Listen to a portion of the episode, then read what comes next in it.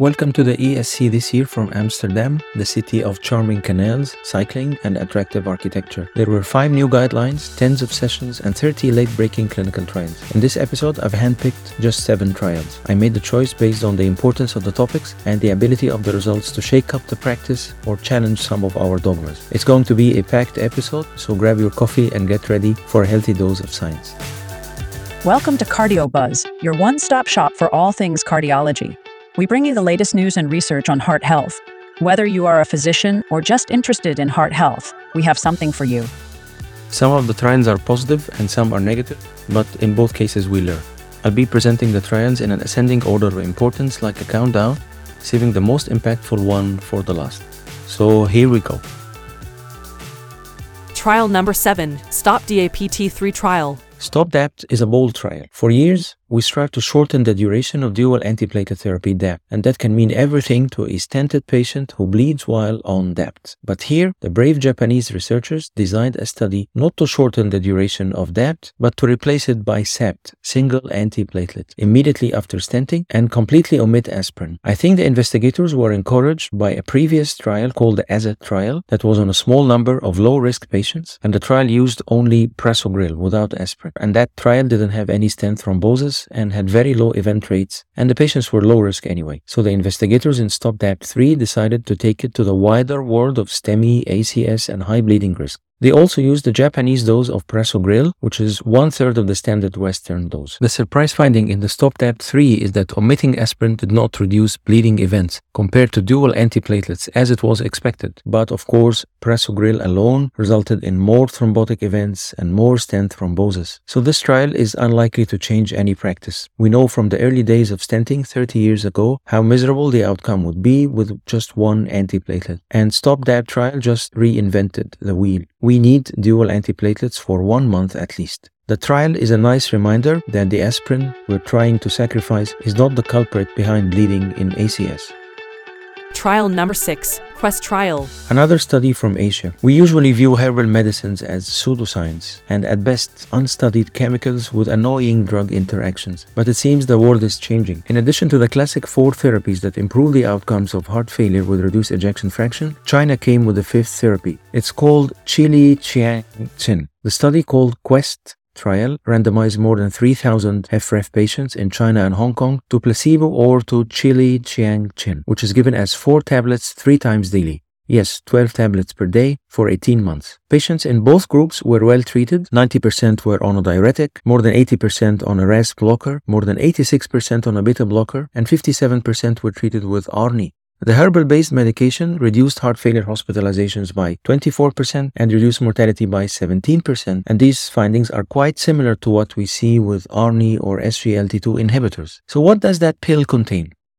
Qiliqiangxin is actually a complex pill with 11 herbal components that seem to have diuretic effects, vasodilator, and cardiotonic effects. It interacts with digoxin because it also has a herb of cardiac glycoside. Anyhow, we could be witnessing a new era in medicine. I'm not sure when or how will this therapy be available for widespread use, but I'm sure it's going to be very interesting to see how the FDA and other regulatory bodies will respond to this promising therapy.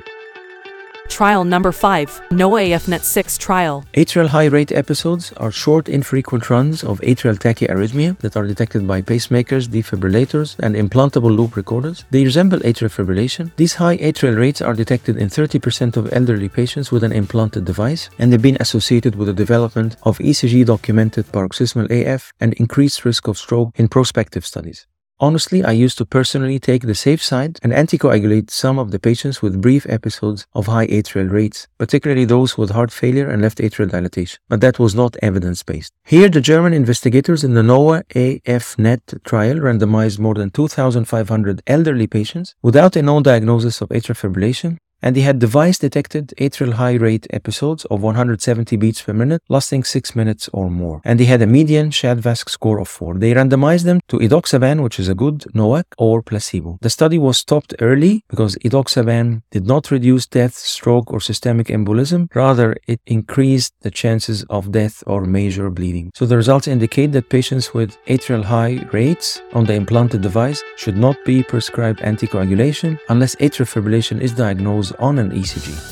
Trial number 4, STEP HFpEF trial. Heart failure with preserved ejection fraction HFpEF is increasing in prevalence and is associated with serious functional impairment. Between 40 to 80% of HFpEF patients are obese, and that even worsens the symptoms further. In fact, obesity could be considered a cause for HFpEF. Other than SGLT2 inhibitors, we don't have therapies with a strong evidence base. Also, no therapies have been approved to target obesity-related heart failure with preserved ejection fraction. We already have semaglutide, Ozempic, that is approved for obesity and diabetes. In the STEP HFpEF trial, the researchers from 13 countries randomized 549 non-diabetic patients with symptomatic heart failure, ejection fraction more than 45, and a body mass index more than 30, either to once weekly placebo versus once weekly semaglutide for one year. Semaglutide resulted in 13% weight loss compared to 2.6% with placebo. That's expected. Semaglutide also improved heart failure symptoms as measured by the questionnaire. It also helped patients with HFpEF walk 21 meters longer on the 6-minute walk test. Semaglutide also lowered C-reactive protein 43.5% versus 7.3% with placebo. All of these benefits call for a change in our understanding of obesity as a mere cosmetic issue, but rather an inflammatory condition with a major burden on the heart. We wish to have a bigger number of patients so that we could better judge the hard endpoints of heart failure like mortality and hospitalization, but I think we have good evidence now to prescribe semaglutide for HFpEF, obese patients, even without diabetes.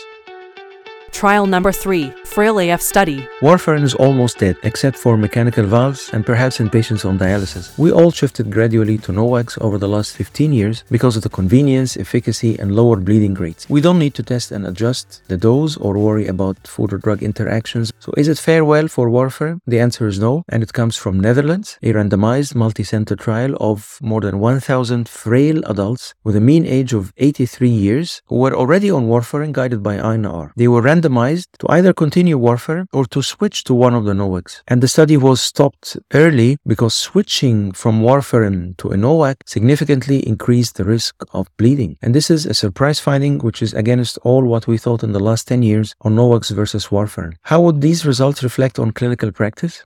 Well, the Dutch have got exceptional quality of anticoagulation services, and INR testing could there be easier than other healthcare systems. But after these results, if a frail patient bleeds on NOAC, I will shift her to warfarin with close INR testing. If we have a frail elderly with non-valvular atrial fibrillation, we could choose warfarin with close monitoring rather than a NOAC. And if an elderly frail patient is happy with warfarin, then I don't think we should disturb her. One more thing, we need to hold tight to the warfarin dose modification skills that we are about to lose. Trial number 2, the ECLS shock trial. Cardiogenic shock remains the biggest challenge in acute myocardial infarction and ACS, with a mortality rate exceeding 50% even with revascularization. The German investigators in the ECLS shock trial randomized 420 patients with acute MI and cardiogenic shock to either VA, ECMO, or usual care. They tried hard to choose a realistic but viable group of shocked patients by excluding those who are above the age of 80, anyone with limited life expectancy or with more than 45 minutes of resuscitation, patients with severe peripheral vascular disease, and those with mechanical causes for shock. Half of the ECMOs were done after revascularization, and the other half were done either before or during the procedure. At the end of 30 days, the mortality was similar in both groups 48% with ECMO, 49% with usual care. So ECMO unfortunately didn't do any good. Actually, it caused harm by increasing the risk of bleeding and major vascular complications by more than double. It's a big failure for ECMO and it's a big frustration for cardiogenic shock. Thinking of Impella, the shock trial didn't give outstanding results, and here ECMO fails again. So, up till now in cardiogenic shock, start vasopressor, open the vessel, and see. Trial number 1, nitrate CIN trial. Contrast nephropathy is one of my personal nightmares. It deters many patients who are in a dire need for cath from going to revascularization. And the only tool that really works is hydration and probably statins. We were not sure of the mechanism or the long-term implications. We were not even sure that the nephropathy post-cath is due to contrast. And that's why this study is unique. In the nitrate CIN trial, the investigators from London thought of something different. Nitric oxide. Previous research showed that nitric oxide is deficient in contrast nephropathy. So they thought of replacing nitric oxide before cath by giving oral inorganic nitrates that are then metabolized inside the body to deliver nitric oxide to the areas in need. They recruited 640 patients with non-ST elevation ACS and high risk of contrast nephropathy because of their age, diabetes, chronic kidney disease, heart failure, or liver failure. They randomized these patients to once daily potassium nitrate or placebo for five days. And of course, all patients were well hydrated before and after the procedure and were given low osmolar contrast. After a median follow-up of one year, that simple treatment with inorganic nitrate once daily significantly reduced contrast nephropathy rates by 80%, which is a huge reduction. That was not the only surprise. Inorganic nitrates marvelously lowered the rates of procedural myocardial infarction. They improved the three months renal function and they reduced one year MACE by 50%. An interesting fact here is that inorganic nitrates are readily available in green leaves like cabbage and beetroot and the 12 millimole dose tested in the trial is equivalent to two beetroot shots. I know we will need further studies on inorganic nitrates, but I would personally think of advising patients to try those beetroot shots until I get hold of the inorganic nitrate tablets.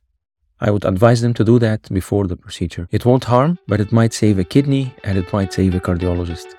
Thank you for being with us. We hope you enjoyed this episode of Cardio Buzz. If you did, give us a thumbs up and subscribe to the YouTube channel and to the podcast on Spotify, Google Podcasts, and on Apple Podcasts.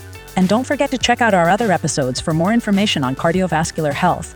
See you in the next episode.